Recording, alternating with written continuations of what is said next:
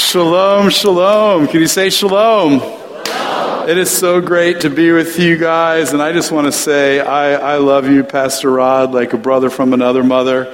And, and Libby, you guys are amazing. Guys, you are so blessed. I speak in a lot of places and travel a lot, and you really do have a very special community here, and you have an amazing pastor who not only teaches and preaches God's word, but also who is just an amazing coach and encourager, uh, and has a, of course, has a, you know, special to me, loves Israel, the Jewish roots, connecting it all together. So, man, I'm excited to be on this journey with you and to see where the Lord is going to uh, take us. And I know there's some great adventures before us, like we had in Israel, and but I just, he asked me to share a little bit about my journey since this is the first time getting to know uh, many of you. I grew up in the Holy Land, New Jersey, where there were more uh, Jews than in Jerusalem. And, you know, grew up going to a conservative synagogue, lost most of my family during the Holocaust, so being Jewish was something that was really important to us in seventh grade, I got really into basketball. I had my bar mitzvah at 13, became a son of the commandments, got really into basketball about the same time, and went from being the worst basketball player to one of the better basketball players on my team. When I got into high school, the varsity football coach was a JV basketball coach, and he said, Jason, if you don't play football, I'm going to bench you from playing basketball, and that's exactly what he did. And so I wound up getting kicked off the basketball team after I threw a basketball at his head from half court. Don't recommend it. And uh, in my infinite wisdom, I chose a new group, a new, some new friends, and one of them happened to be the high school DJ and drug dealer. So I wound up getting in a lot of trouble dropped out of high school, joined a wannabe Filipino gang, and uh, found myself eventually working in a large recording studio in New York City, pursuing fame and fortune among all these hip hop artists and rock stars. And I looked at the lives of all these famous people and I said to myself, there has to be more to life than just this, and began a spiritual journey. I was going to synagogue, I was studying one on one with my rabbi, but I was also studying Eastern philosophy and religion religion. And one day I was meditating and I was like, oh. And all of a sudden my body began, my soul began to vibrate. I could feel it shaking. It left my body. I could see it above the roof. I was like, I was toward the, the roof and I was looking down on my body. I went ultimately into heaven, and I saw this king, Ramvanisa, high and lifted up in glory, my body shaking under the power of heaven, and no one needed to tell me who this was. I knew who this was. It was Yeshua, it was Jesus. And he told me I was called to serve him. Amen. Now, I came back in my body. I was still kind of shaking under the power of the experience, and I'm running around going, I'm called to serve him. My mom's like, You're called to serve who? Jesus? What are you talking about? We're Jewish. And uh, I still didn't fully understand who he was. I knew he was real. I thought he was maybe like some sort of avatar. And my best friend John, who was not Jewish, called me on the telephone and he said, Jason, I've, I've found the truth. Do you think you could tell the difference between the Old Testament and the New Testament? I said, Sure. He read me this passage about the crucifixion. I said, Obviously, that's the New Testament. He said, Let me read you another passage.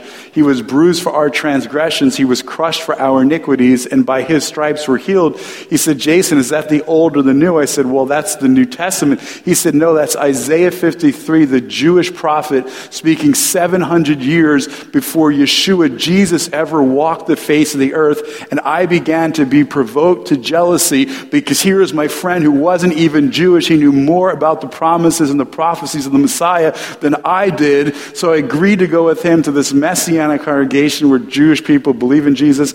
At the end of the evening, they dimmed the lights and played the piano. I figured I needed all the help I can get, so I prayed. I said, if you raise, if you prayed this prayer for the first time, raise your hand. I raised my hand. I said, if you raise your hand, will you please stand up? You've just been born again again. I had no idea what this meant, but I knew I gave my mother enough trouble and I was born once. God only knows if I get born again, what's going to happen, right? And, I, and I've heard about these born again people, right? They're these big haired televangelists, uh, you know, whatever. And this wasn't for me. I'm this like, you know, from this Jewish kid from New Jersey, or I could say Jew Jersey. That's a whole other story. But I thought I was safe because no one was supposed to be looking. It's a personal decision between you and the Lord. So I was like, okay, no one's looking. So, but they said, we saw you raise your hand. If you can't stand here for the Messiah, you won't be able to stand for him in the world. There's like 500 people there. I realize we're not going anywhere until I stand up. so I stand up. They give me the first Brit Hadashah New Testament I'd ever seen. Driving home with my friend John, who took me, he says, Jason, uh, I can't believe it. I've prayed that I would lead one Jewish person to the Lord. Uh, I never thought in a million years it could be you, even though I'd been praying for you. I didn't know what I was more offended about that, that he was praying behind my back or he thought there was no hope for me. Was I really that bad? I don't know, maybe. But, uh, you know, I didn't, I didn't want to tell him. I had no idea what I had just done. Didn't know what it meant. Took the Bible home, hid it in my bedroom. God forbid my mom should find a New Testament. But curiosity got the best of me. I read it for the first time. I was blown away about the messianic prophecies and the promises, how Jewish it was. And what the Lord said to me in that encounter was a verse from the New Testament. And I was like, oh my goodness, this is real. He is the one Moses and the prophets spoke of. I gave my life to him. I was instantaneously transformed. Of course, I, I'd like turned 20 at the time, just a few years ago. And, uh, I should have known you can't hide anything from your moms. They have that special spiritual gift. She found the New Testament. What is this that I found in your room? Don't tell me become one of those Jews who believe in Jesus. I knew you'd do something like one day, this one day and break my heart. Go meet with the rabbi. You've joined a cult. And so I got my Hebrew, I got my, my Jewish Bible, my Tanakh, and I underlined all the messianic promises and prophecies. And I met with him, and he felt he had a good answer for every one of them, except one Daniel chapter 9, the chapter we're going to be talking about today. And, you know, as my parents saw, they were upset at first, but as they saw my faith in Messiah, Jesus, didn't make me less Jewish. It made me more Jewish uh, because he is the king of the Jews. He came to make better Jews, not worse ones. And every event in the life of Jesus happened on a Jewish holiday. He died as the Passover lamb. He rose from the dead on first fruits. He poured out his spirit on uh, Pentecost, Shavuot in Hebrew, the same day the Ten Commandments were given on Mount Sinai, that Moses ascends the mountain. And so all these things are connected. And I realized that everything that I had done as a child had deep spiritual significance and was connected to Messiah, Yeshua, Jesus in some way, and it, it really was impactful on me and impactful on uh, my parents. And, uh, you know, they are in the process. They believe on some level, and they're in the process, waiting to see what God's going to fully do there.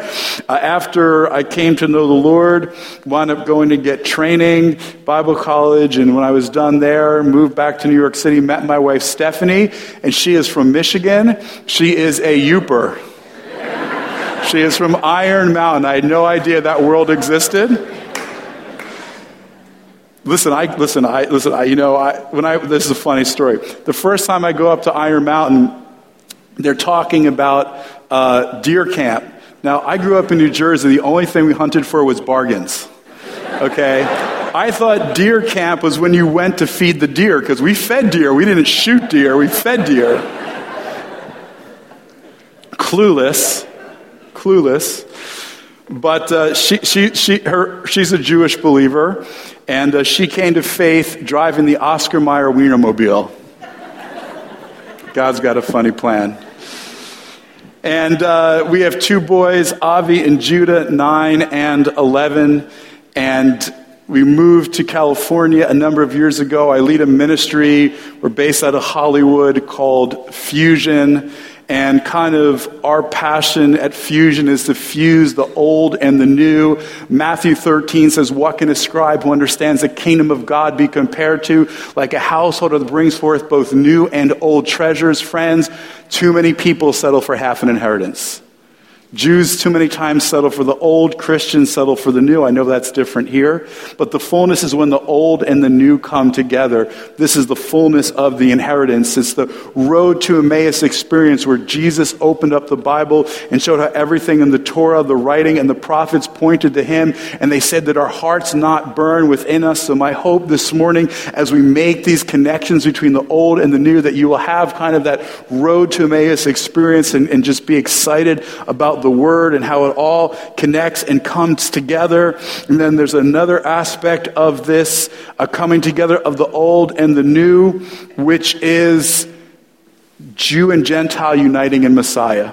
Jesus' last prayer, Matthew 17, he prays that these and those would be one as he and the Father are one.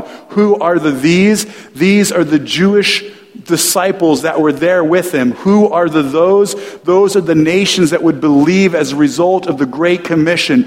So he prays that these and those would be one as he and the Father are one. And when they become one, what is going to happen? He goes on to say, then you will be perfected in unity. Friends, we're only perfected in unity. We're only perfected in community. We can't do it by ourselves. And there's something significant. It is the kingdom, is Jew and Gentile coming together. And then it goes on to say, and then the world will know that the Father sent me. Until we are one, the world will not know He is the one. Until we are W O N E, one, the world will not be W O N, will not be one for Him and for His kingdom. And that's kind of a little bit about what we do. And uh, we, do, we do some work in the Arab world and in media and some books and different stuff. And so, you know, would love to stay connected with you. Social media, Rabbi Jason Sobel, you can connect or online. But I'm excited to be here with you and to be able to share with you from this passage in Daniel chapter 9. But before we get to Daniel chapter 9, that's not where I want to start. I want to start in Matthew chapter 2. So if you have your Bibles, you can turn there, or you can turn, look up on the screen. We'll make it easy for you.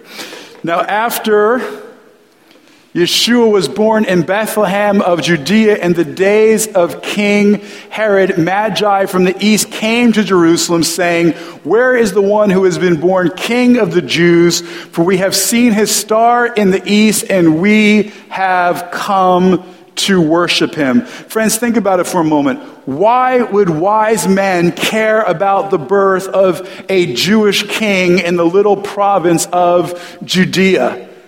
And even not only why would they care, how would they know that he was born at this time, that the king of the Jews was born? And why was it necessary in God's plan for seemingly pagan, Persian wise men to come from the east to acknowledge Yeshua, Jesus, as the Messiah? So, the first thing we have to understand, the first key to solving this question, this kind of mystery, is that the Magi were priestly astrologers from the East. And in the Bible, when the term East is used, it's primarily talking about one place. And what is the place that it's talking about? It's talking about Babylon. They came from the Babylonian area. Why is that important? Because there is only one passage in the entire scriptures that give the exact year the Messiah had to be born. That's incredible. Think about it. Long before the Messiah ever came to be, God prophesied of the exact year that the Messiah had to appear on the earth. And where is that passage found? It is found in Daniel chapter 9, beginning in verse uh, 20 actually 24, but beginning in verse 20, Daniel 9 20. And where was the book of Daniel written? Where was Daniel when he wrote the book? Babylon. So, was it just mere coincidence that the astrologers come from Babylon in the exact year, as we'll see, that Daniel, who was in Babylon, speaks about the birth, speaks about the coming of the Messiah? I think not. Matthew 9, verse 20. While I was speaking and praying, confessing my sin and the sin of my people Israel, and presenting my supplication before Adonai, my God, on behalf of the holy mountain of God, yes, while I was praying, Gabriel, the one I had seen in the earlier vision, came to me swiftly about the time of the evening offering. He instructed me and said to me, Daniel, I have come now to give you insight and understanding. At the beginning of your request, a message went out, and I have come to declare it to you, for you are greatly esteemed. Therefore, consider the message and understand the vision. 77s are decreed among your people and your holy city to put an end to transgression, to bring sin to an end to atone for iniquity, to bring an everlasting righteousness, to seal up vision and prophecy, to anoint the Holy of Holies, so you know and understand from the issuing of the decree to restore and rebuild Jerusalem until the time Mashiach, Messiah the Prince, Therefore, there'll be seven weeks and 62 weeks. It will be rebuilt with plaza and moat, but it will be in times of distress. Then, after 62 weeks, Mashiach, Messiah, will come and be cut off and have nothing. So we remember Daniel wrote this book where in? In Babylon. And think about it for a moment the backstory. Daniel had been taken there as part of the Babylonian captivity. He became one of the wise men with Shadrach, Meshach, and Abednego, the three nice Jewish boys. Nebuchadnezzar has a dream. He wants the wise men to interpret the dream. He feels like maybe they're scamming him. So he says, You know what? I'm not even going to tell you the dream. You have to, you have to seek revelation on my dream and you have to give me the interpretation. They're like, they said in Nebuchadnezzar, this thing has never been done in the history of the world. No wise man, magician, astrologer has ever been able to know somebody else's dream. It's not possible. And Nebuchadnezzar's like, you better make it possible because if you don't make it possible, I'm cutting off all your heads and that's the end to you. So they're a little bit nervous. They're sweating here. And the king actually gives the decree to put them to death. They come to Daniel. Daniel says, Why are you in such a rush? He goes, You know, give me some time to pray. Daniel prays. The Lord reveals to him the dream and the interpretation. He goes to Nebuchadnezzar. Nebuchadnezzar is blown away by it. He says, Who is like Daniel's God, a revealer of mysteries? And he, he offers incense to the God of Daniel in worship, and he promotes Daniel and makes him the most powerful man in Babylon. Next to him, Daniel 248. Then the king promoted Daniel and gave him many gifts, and he made him ruler over the whole province of Babylon and the chief administrator over all the wise men of Babylon. So, could you imagine? These magi had never experienced anything like this. How is it possible that Daniel could know the dream that had not been revealed along with the interpretation? Believe me, when Daniel spoke from this point on, they took notice because they had never experienced the power of God in the way that they had seen through the life of Daniel. And of course, the Daniel in the lion's den and the three nice Jewish boys thrown into the furnace. Like these Babylonian wise men recognize that God is with Daniel and these, and these, these, and his Jewish friends in a way that's, that they've never seen before. And so you could imagine that many of these wise men took the words in the writings of Daniel to heart, and probably many of them came to believe in the God of Abraham, Isaac, and Jacob. And these ultimately are the ancestors of the wise men that come and pay homage at the birth of Jesus. And so we see, let's take a closer look at Daniel chapter 9. Let's look at this. So, Daniel chapter 9, 1 through 23 provides the context for the book of Daniel and what's known as the 77s prophecies. What's going on here is Daniel is studying the other prophets. In particular, he's studying the book of Jeremiah. Jeremiah gets a prophecy from the Lord that the Jewish people are going to have to go into exile for how many years? You can cheat. 70 years. 70 years for neglecting what in the land of Israel? The sabbatical years, right? Every seventh year, the land was to get a rest, that they were not to sow and plant, but they're to let the land rest. And so, because they had not honored the sabbatical years, God said 70 years of exile as a result. Daniel's meditating and thinking about this prophecy, and he realizes that the 70 years are almost up. So he's like, This is great news. It's time for us to go back to our land, for Jerusalem to be rebuilt, for the temple to be reestablished, and for the Messiah to come, because that's what he's thinking. He's thinking the captivity is going to lead to the coming of the Messiah and the establishment of the Messianic kingdom when the 70 years are complete. But the angel Gabriel comes to him and says, No, Daniel, 70 years for Israel exile to end, but it's not going to be the time for the coming of the Messiah. For the coming of the Messiah and for the kingdom to be established, it's not 70 years, but it's 70 times what? Seven. Math scholars, how many years is that? 490 years until everything is completed and the kingdom is established. And so Daniel understands that con- the confession of Is- the conf- Israel's has to confess their sin before the restoration will occur. And that's part of why he's making supplication and confessing before the Lord. So let's continue on and look at the 77's decree contained in Daniel chapter 9 verse 24 70 weeks are decreed concerning your people and your holy city so there's 70 units of seven totaling a period of 490 years, is decreed upon the Jewish people. And I want to look at the reason for the 77s. There's very specific reason why what has to happen during this period. So let's take a look at that next, the 77s. You can read it on the screen. There's six things that are there. We're going to look at that more closely in a moment. But I think we have to ask the question because we want to connect the old and the new of in this period, there are six things that have to occur. Why the number six? Why six things? Think about it for a moment. I want to take a deeper look at the number six. Why six things? What day was man created on? On the sixth day.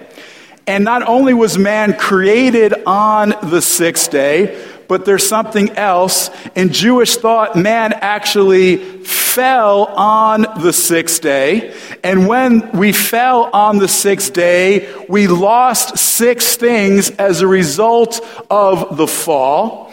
Now you see there, number three, the generations and six. Can you say toldot? That's a Hebrew word for generations. Do you see that there, in one toldot there are two it's highlighted yellow two times. That's letter Vav. Can you say Vav? So, in the beginning, when it says God created the heavens and earth, the word toldot is written with two letter Vavs. You see them highlighted in the yellow. But after the fall, for the rest of Scripture, that word toldot, which means generations, is written defectively. It is missing the second letter Vav. Why? Because Vav is in Hebrew the number six. Hebrew is alphanumeric, so you write numbers with letters. So if I say open your Bibles to chapter 6 in Hebrew, I'll say open your Bible to chapter Vav. Because Vav equals six, okay? And so the letter Vav is missing because we fell on the sixth day. We lost six things as a result of the sixth day, the same day which we were created on. And then that word is not written fully again until we come to the book of Ruth, chapter 4, verse 18, where you see the two Vavs are restored. Why? Because it's talking about the genealogy ultimately of Peretz, who's going to ultimately come forth through the line of Peretz, David, and ultimately the Messiah, because the Messiah comes to restore and reverse the six things that were lost at the fall. So when he comes and does the first miracle, which was the what? Turning the water into wine. He does it with how many pots? Six stone pots. Because he's coming to restore everything that was lost. And then we see he dies on what day of the week? Good? And the biblical calendar, that's the sixth day. Because we fell on the sixth day, lost six things, so Messiah dies as the second Adam on the cross on the sixth day to reverse the curse and restore the blessing. Think about it for a moment. Why did Jesus have to die on a cross? How does, think about it, man stole from the tree, but God puts back on the tree for you and me, the second Adam, what we couldn't. Why does he have a crown of thorns on his head? Because what's the sign of the curse of creation? The ground will produce what? Thorns and thistles. He's literally taking the curse of creation on himself for you and me to reverse it, to restore the blessing on our behalf. But there's something more. The letter Vav in Hebrew is the conjunction and. The first place it occurs, the first place the letter Vav occurs in the Bible, Genesis chapter 1. God creates the heavens, Vav, which is and earth. Vav is the letter that connects heaven and earth. When we sinned, what happened? We broke the connection between heaven and earth. Jesus is the Vav. He's the one that comes to restore the connection. And the Vav looks like a nail because it's what actually held him to the tree, right? To restore that connection for us. I mean, I just love how those things come together, right? So that we can have the abundant life that he came to bring. So we see why six things, but let's continue on and look specifically a little bit more closely about the six things mentioned here in Daniel. The first thing we see that the Messiah is going to do is he's going to put an end to transgression. That's the first thing we read about in Daniel 9:24a. He's going to put an end to transgression. In the Hebrew it actually says the transgression. It's not transgression in general, but it's the definite article. It's specific. It's a specific transgression, a definitive transgression that he is going to deal with. What is it? Ultimately, it's the rejecting of of the Messiah, that Israel rejected the Messiah, and ultimately God's going to deal with the rejection. Zechariah 12:10, we will look upon the one whom we have pierced and we will mourn for him as one mourns for a first, like the bitter weeping over the firstborn. Number 2, it's to bring an end to sin. What's the difference between transgression and sin in this context? Sin refers to daily sins, right? All of us sin and fall short of the glory of God. But what is going to happen when the Messiah fulfills everything spoken of here ultimately in the the messianic age, we are not going to sin anymore. Sin is going to be removed. Israel will not sin on a daily basis. They will walk with God. This is what the Lord says in Ezekiel. He'll put his spirit in us and we will walk in his statutes and his, his commandments. We will walk perfectly with God. This is the new covenant. I will put my spirit within them. This is the purpose of the Spirit that we might walk completely in the will of God. And then it says to atone for iniquity. How is that different from transgression and sin? Iniquity refers to our sin nature. The reason why we won't sin is God is going to wipe out the sin nature within us. It's known in Hebrew as the evil inclination, the Yetzer Hara. He's going to completely remove it from us and he'll transform us. And then we see that he will He's going to make an end to all these things. He's going to atone for iniquity. and just so significant, friends. We got to understand what the Lord has done for us. Friends, we're coming up on the holiday season. Are you guys starting to think about your Christmas list? Who's been naughty and nice, making your list and checking it twice? Listen, have you ever gone out at the holiday season and got so excited to buy gifts for your friends? You open up the bill after the holidays and you're like, Oi! I don't have the money to pay this. So what do you do? You only pay the what? The minimum. So you don't have the creditors call you on the phone giving you a hard time and ruining your credit. But if you pay only the minimum, you're only paying the interest and you're never paying the principal. That's what the credit card companies want you to do. They'll keep giving you more credit. Why? Because they want to keep you in debt because that's how they make their money. They just want you to pay the interest. They don't want you to wipe away the actual principal debt itself. It says he comes to make final atonement. The word for atonement in Hebrew is kafar. Can you say kafar? It's like the day of atonement, Yom Kippur, is from the same word, kipporah. Kafar means literally to cover. The sacrifices in the Old Testament were just a covering for sin. They only paid the minimum. That's why they had to be offered year after year. But when Jesus comes, he offers a sacrifice once and for all for sin, and he wipes it out completely, both the principal and the interest, and the debt is finished. We are debt free in Jesus. Amen? wipes out the debt completely. And then he gives us his righteousness. He adds credit to our account on top of that. And we see that's the next thing to bring in an age of everlasting righteousness. This is the time of the establishment of the messianic kingdom. Number five, to seal up vision and prophecy. He will bring everything that the prophets have spoken of to pass. They will be fulfilled. And ultimately, number six, to anoint the Holy of Holies. This is when Messiah comes and establishes the Messianic kingdom and the Messianic temple that we're all going to go up and worship with him in the New Jerusalem. Amen? Well, let's take a deeper look at the program of the 77s. It says this Daniel 9:25 from the issuing of the decree to restore and rebuild to build Jerusalem until the time of the Messiah the prince there will be 7 weeks and 62 weeks. So what's this saying? From the time a decree goes forth to rebuild Jerusalem there will be 62 plus 7 weeks totaling 69 weeks. Mathematically 69 times 7 what it's saying is 483 years from the time to decree Jerusalem, to rebuild Jerusalem and the temple is given, that's when the Messiah has to come. It gives us the exact year of the coming of the Messiah, 483 years from the decree to do what?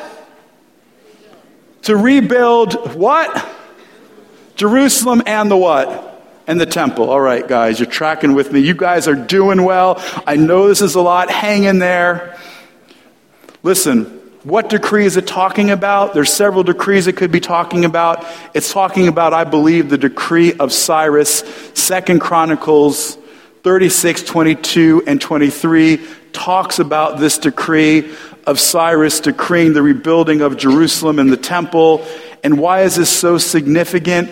Because this is actually a fulfillment of messianic prophecy. Friends, this is awesome. The prophet Isaiah, 150 years before Cyrus gives this decree, decrees and gives this prophecy in the book of Isaiah, chapter 44, verse 28. He says this, while Cyrus, while saying of Cyrus, he is my shepherd, he will fulfill all my purpose, while saying to Jerusalem, you will be built, and to the temple, your foundation will will be laid. Friends, Cyrus is mentioned 150 years earlier by the prophet Isaiah. That is incredible. For people who say the Bible isn't the word of God, I mean, I mean this is incredible how it all ties together. And by the way, Daniel the, the, the year Cyrus gave the decree was the same year that Daniel first gave this prophecy of Daniel chapter 9. Daniel 9 and the decree of Cyrus happen in the same year. And so we see what's going to happen during this period, during the 60, the first 69, 7. So Daniel talks about three periods of time. He talks about 7, 62, and 7. Okay, that adds up to 70 weeks altogether, or 490 years. The first period of seven, which is 49 years, the temple is rebuilt. Then it goes into the next period of years, which is the, which is the 62 sevens. And then the final seven, which we'll see in a moment. So let me just say this to make it simple. From the time Cyrus's decree was given to the time Messiah was born was how many years? 483 years to the exact year. So, how did the wise men know that this was the time to look for the coming of the king of Israel in the Christmas story because they had Daniel's prophecy. Daniel's prophecy said from the decree to rebuild Jerusalem 483 years. They knew when Cyrus gave the decree. They were faithful to count the years all those years. So they knew that was the time they had to go to Israel to worship and pay homage to the king. Isn't that awesome? But there's something more because the question we have to ask is how did they know that it was going to be a star that was going to lead them to the birth of this king? Because Daniel's prophecy doesn't mention a star. But we read about the star prophecy in, in Numbers 24. There's this prophet by the name of Balaam. Balaam is hired by this king Balak to curse Israel when they come out of Egypt. Instead of cursing them four times, he blesses them four times. And this is really good news, guys, because what it tells us is that no one can curse what God has blessed. If God has blessed you, no one can curse you. If God has blessed you, no one can rob you of your destiny. Turn to someone says no one no one say to someone that no one can rob you of your destiny. Turn to someone and say no one can curse you because God has blessed you.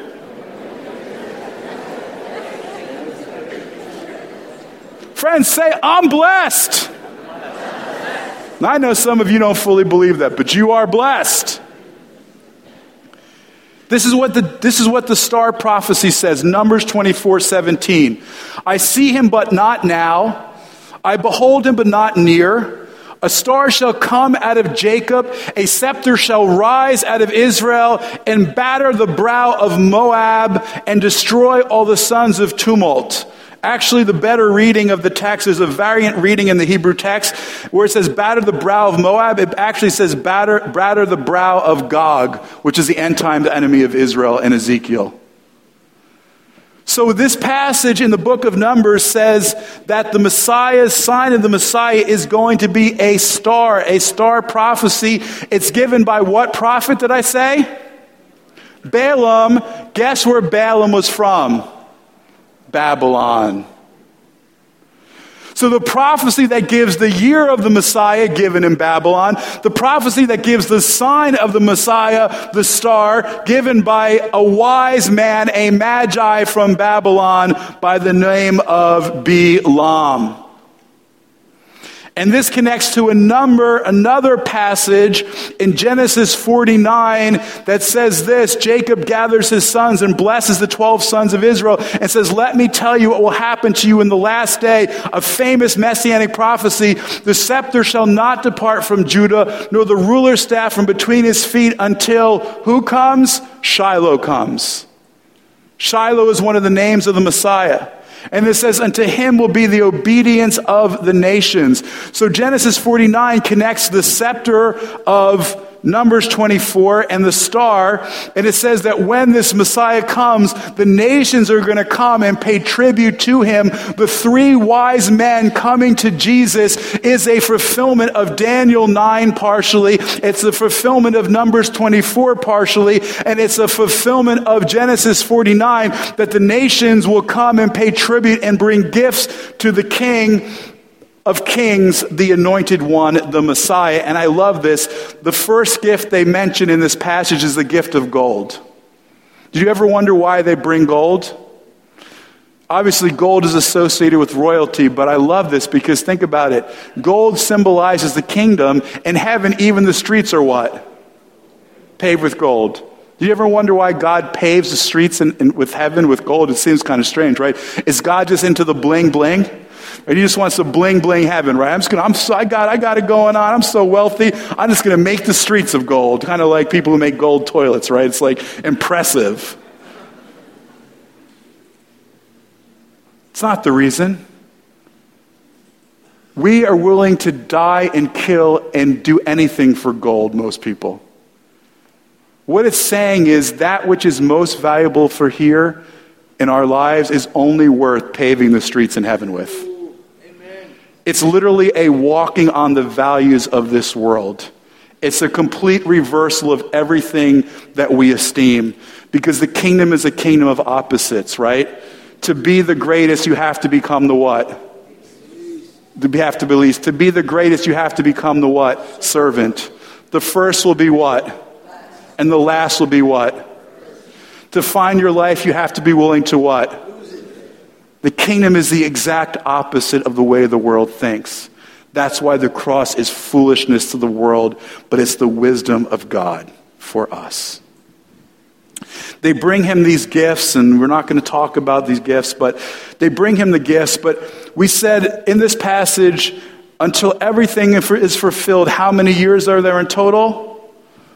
490 years. I want you to see a deeper connection here that's really, that's really significant, okay? 490, okay, is the numerical value of the word Bethlehem. Beit Lechem. Say Beit Lechem. So every Hebrew word has a numerical value. The numerical value of the word Bethlehem is 490. This ties back Daniel's prophecy of 490 years to the place where Jesus was born, Bethlehem, 490. And 490 is connected to forgiveness. Matthew chapter 18, Peter comes and says, How many times do I have to forgive? Up to seven. Jesus says, No, not seven, but what?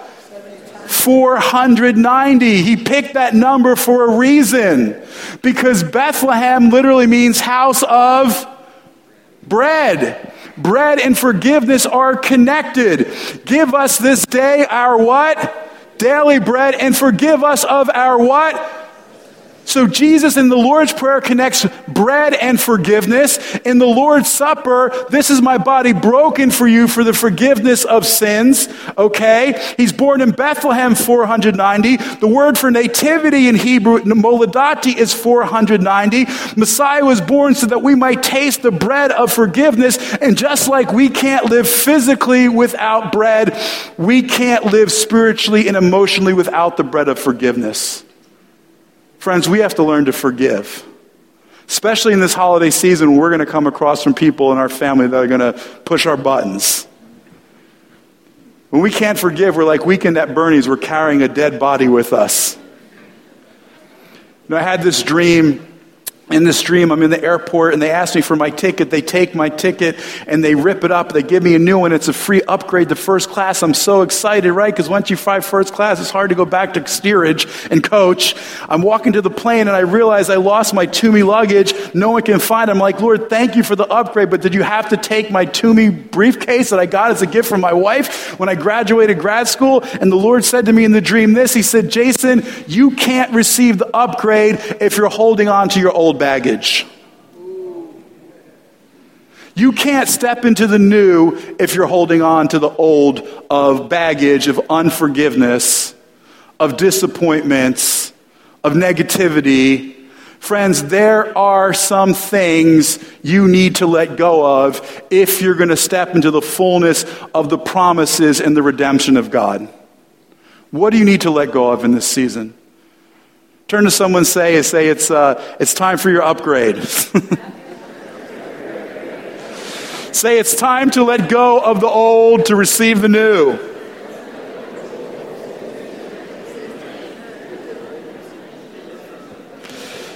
And let me just say this 490, why? It's the ultimate sabbatical. Daniel's 490 because they neglected the sabbatical year. In the sabbatical year, you don't dig up the ground. Friends, that's forgiveness. You don't dig up the past. You have to let it lie fallow. You let the slaves go free in the sabbatical and the jubilee year. Friends, when we forgive someone, we're giving them a personal jubilee in their lives. Now, I'm running out of time here, but uh, we're back to Daniel 9 real quick there are three things that have to occur between the 69th and the 70th year. Number one, Messiah will be killed. Number two, the destruction of the temple that happened in 70 AD. And number three, continuing war, meaning Jerusalem, the land of Israel, will be in a constant state of war to the coming of the Messiah. Now, those are the first 69 weeks of Daniel.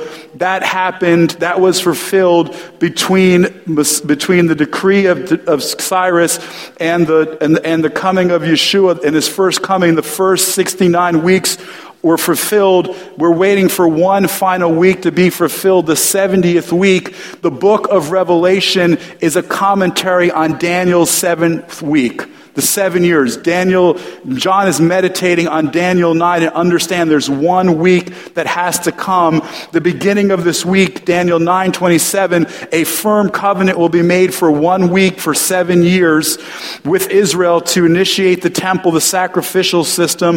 The sacrificial system in the, in the middle of that week, after three and a half years, he'll break the covenant. The sacrifices will stop. It'll lead to idol worship. He'll erect, the Antichrist will uh, uh create an idol of himself and ask the people to bow down and worship it. And finally, the tribulation will come to the completion in the exact time of seven years, not one day longer, because we wouldn't be able to endure. And let me say this by mean of application as we close out. Friends, I want to encourage you that Daniel lived in light of the messianic hope. He was motivated to pray and see Messiah come, to see the kingdom come. Friends, that should be our desire to see Messiah come, to long for him, to desire him. This is one of the, this is one of the key things. By longing for the Messiah, it's so significant. By longing for the Messiah, we can actually hasten the coming of the Lord by desiring him to come. Hoping for the Lord actually purifies us. That when we see Him, we will be like Him, and all who have this hope purifies themselves. The messianic hope gives us perseverance. Friends, I want us to understand the significance of this. Messiah came so that we can have hope. This is the point of what I'm sharing with you today. Think about it for a moment. How is it possible for all of these passages to begin to come together? God is in all of the detail. The foundation of hope is this knowing God is in control. Just like God worked out all of these details so that a king in Rome would give a decree to take a census and people had to move and they just thought they were under the tyranny of the king. But no, God was doing all of this so that Joseph and Mary can get to Bethlehem. He was fulfilling all these things happen, all of the details God was in. And guess what? God is still in the details of your life and my life. God loves the details. He works all things out together for good. The foundation of hope is knowing God is in control. We're not just pawns, but God is in control. And hope is the belief that our future is going to be better than our past. Turn to someone and say, Your future is going to be better than your past.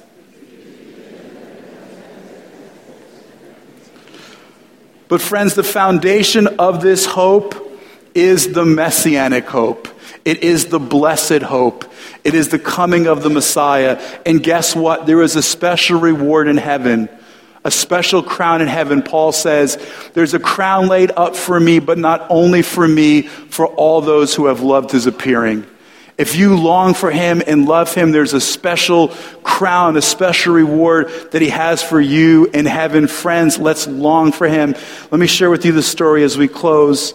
There was a rabbi who had a disciple. And his disciple married this woman, and after 10 years, they didn't have children. And he went to his rabbi and says, Rabbi, I want to divorce my wife. It's been 10 years. We have no children. We can't fulfill the very first commandment to be fruitful and multiply. The rabbi says, uh, I, I, don't want this for you, but if you insist upon it, then I have one condition before I grant you a bill of divorce. You need to go celebrate and have a feast with your wife, you, you leave your marriage the same way you entered in because you've had many good years together except for this child. So they went home. The wife prepares this big feast at the feast, the, the husband is so emotional as they reminisce over their years together. He says to his wife, Listen, when you leave tonight to go back to your father's home to remember the years that we had together, you can take with you whatever you believe is the most valuable thing in our home. It doesn't matter how much it is, you can take it with you as a reminder of how much I've appreciated our years together and how sorry I am for having to do this. So they're feasting. He has a little bit too much wine. They turn, he turned the water into wine in the Bible, by the way not grape juice. But he has a little bit of too much wine, and he wakes up the next morning. He doesn't recognize where he's at, and his wife walks in. He says, Where am I? She goes, You're in my father's house. She says, What am I doing here? We agreed to part company. He said, Listen. She said, Listen, you said I could take with me whatever was the most precious thing. And I looked at everything we had, and there was only one thing that was precious to me, and that was you. You are the most precious thing he began to cry. He realized what a foolish, how foolish he had been. He said, I love you, and if we never have kids, you're enough for me. Nine months later, they had a baby boy. The rabbis say this is a parable. If a woman who has a husband who wants to leave her says to him, You're the most precious thing, and he decides to return with her how much more if God's people cry out and say to the Lord, You are the most precious thing? Would the Messiah not come from heaven and establish his kingdom in our midst? Friends, the Spirit and the bride say, Come. May the Lord be the most precious thing to us. May that hope and desire for the King give us hope in our hearts to know God has a better future for us. May it purify us. May it give us the ability to persevere in tough times. And may it hasten the day of his return. Bim Hera Amen. Amen? Turn to someone and just, I just want you to say, if you, if you believe this in your heart, I just want you to say to the Lord as the worship band comes, the team comes, I just want you to say with me, Lord, you are the most precious thing. Amen.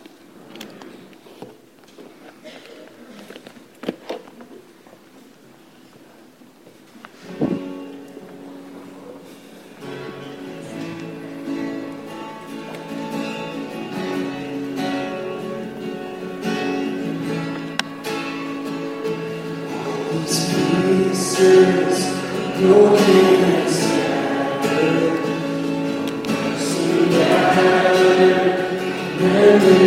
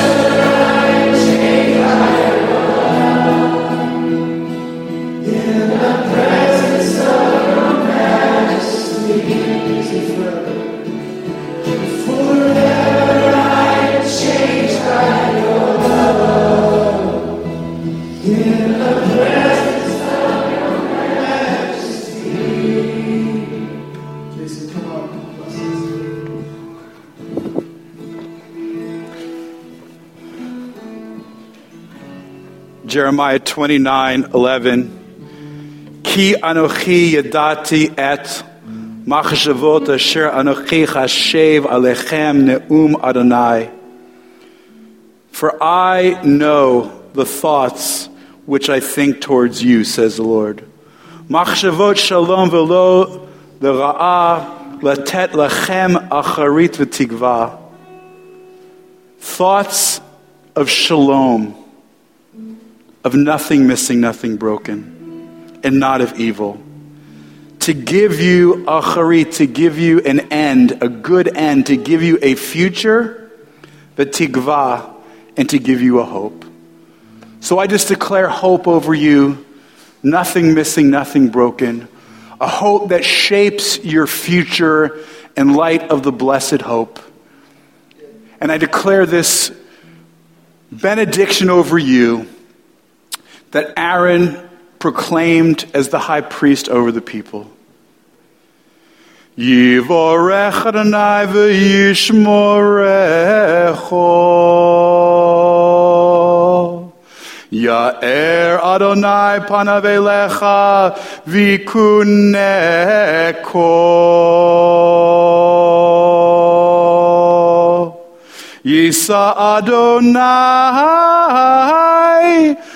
elecha. Vayasem lecho.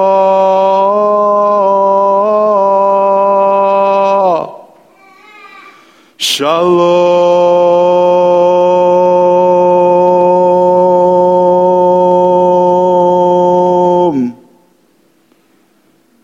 May the Lord bless you and keep you. May the Lord cause his face to shine upon you and be gracious to you. And may he give you his shalom in the name of Sar Shalom, Prince of Peace.